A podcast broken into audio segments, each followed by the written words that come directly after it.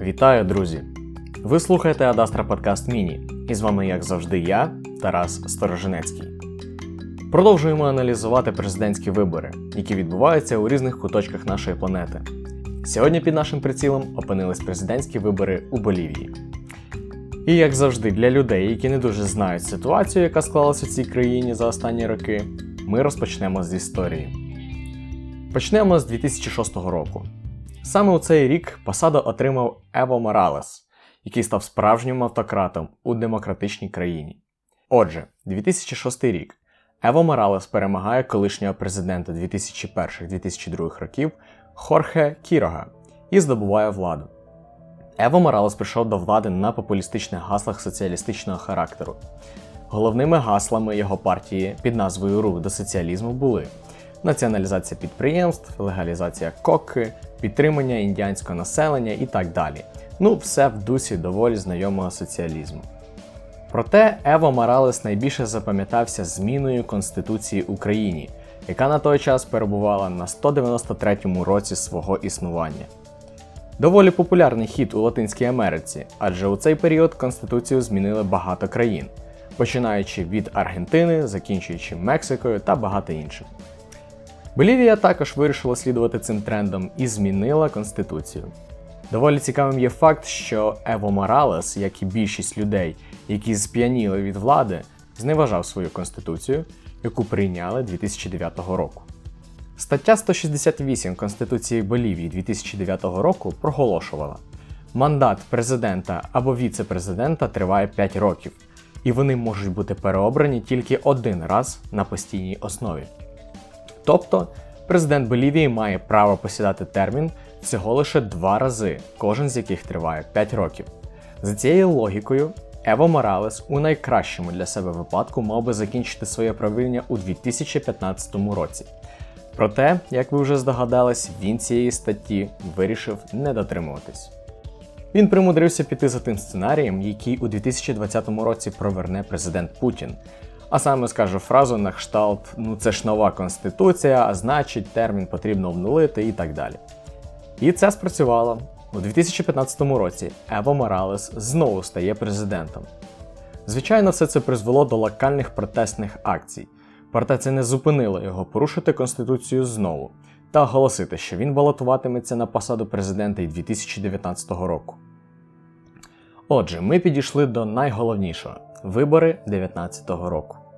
Ево Моралес знову переміг. Головним конкурентом цього разу був Карлос Меса, президент Болівії 2002-2003 років. Ево Моралес здобув результат у 47%, а Карлос Меса у 36%. Згідно законодавства Болівії, мав би відбутись другий тур, якщо кандидат не набирає 50% голосів. Проте, якщо він лідирує на 10% від свого конкурента, він має право стати президентом з першого туру. Значить, ще раз: Ево Моралес 47%, Карлос Меса 36%, різниця між ними 11%. Здається, все окей. Ево Моралес переміг. Проте населення не поспішало визнавати результати. Адже перевірка голосів закінчилася дуже швидко, майже за 5 днів. Болівійці сприйняли таку швидкість з підозрілістю і вийшли на протести з обуренням, що Ево Моралес підтасував результати. Відбулись події розгону мирних демонстрацій опозиції, постійні сутички з правоохоронними органами. Ну, все те, що ми доволі часто спостерігаємо у країнах з гібридною демократією. Основною вимогою протестуючих було проведення другого туру, що також вимагали країни ЄС та Сполучені Штати Америки. Найважливішою подією стало те, що поліція та армія перейшла на бік протестуючих, і як наслідок Ево Моралесу не залишалося нічого, як тікати з Болівії у Мексику. Що ж далі? А далі владу отримав тимчасовий уряд на чолі з пані Жанін Аньєс. Про ефективність даного уряду говорити доволі важко. COVID-19 спричинив справжню економічну катастрофу, тому говорити про те, що тимчасовий уряд по-справжньому змінив ситуацію в країні, було б помилково. Пандемія стала основною причиною переосмислення думки людей щодо Ево Моралеса. Почали прокидатись ностальгічні настрої і думка про те, що при соціалістах було краще. Проте болівійці занадто рано втратили віру у краще майбутнє, Адже фактично головною метою Жанін Аньєс було не покращення економічної ситуації в державі після Ево Моралеса, а підготовка Болівії до справжніх виборів, які пройшли 18 жовтня 2020 року. Можна провести паралелі зі Світланою Тихановською, чи не так? Окей. 18 жовтня 2020 року відбулися президентські вибори у Болівії. На момент запису подкасту підраховано приблизно 90% бюлетенів. За даними екзитполів, станом на сьогодні лідирує колишній міністр економіки при Ево Моралесі Луїс Арсе, який може здобути більше ніж 50% голосів. А це означає, що є шанси перемогти й без другого туру. Якщо Луїс Арсе справді переможе на цих виборах, скоріше за все, що Ево Моралес повернеться у Болівію та продовжить свою політичну кар'єру. Постає питання, чому партія Моравеса все одно лідирує? Проблема виявилась в опозиції. Їхня основна мета повинна була базуватися на перемозі над партією рух до соціалізму.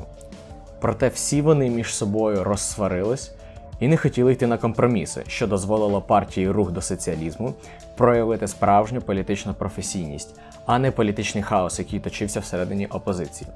Таким чином, вдала виборча кампанія принесла велику кількість голосів і знаменувала собою перемогу соціалістів.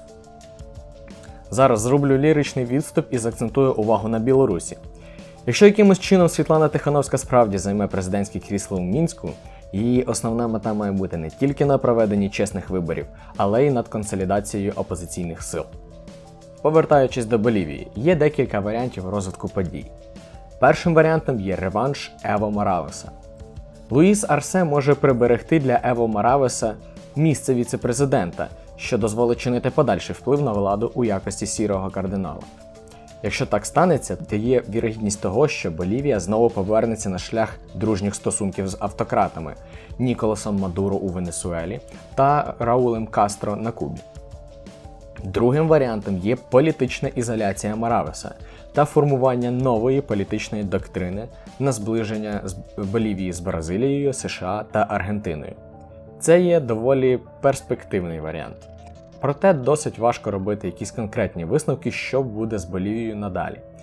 Протягом всього президентства Ева Моралеса акцент робився на співпраці з автократичними режимами Венесуели та Куби та постійна критика політичної діяльності Сполучених Штатів в регіоні. Чи зможе Луїс Арсе змінити дану риторику на більш продемократичну питання складне. Фактично, зараз народ Болівії грає у рулетку. І чи зможуть вони позбутися авторитарного правління Ево Моралеса чи ні, залежить від їхньої політичної волі та від волі майбутнього президента Болівії.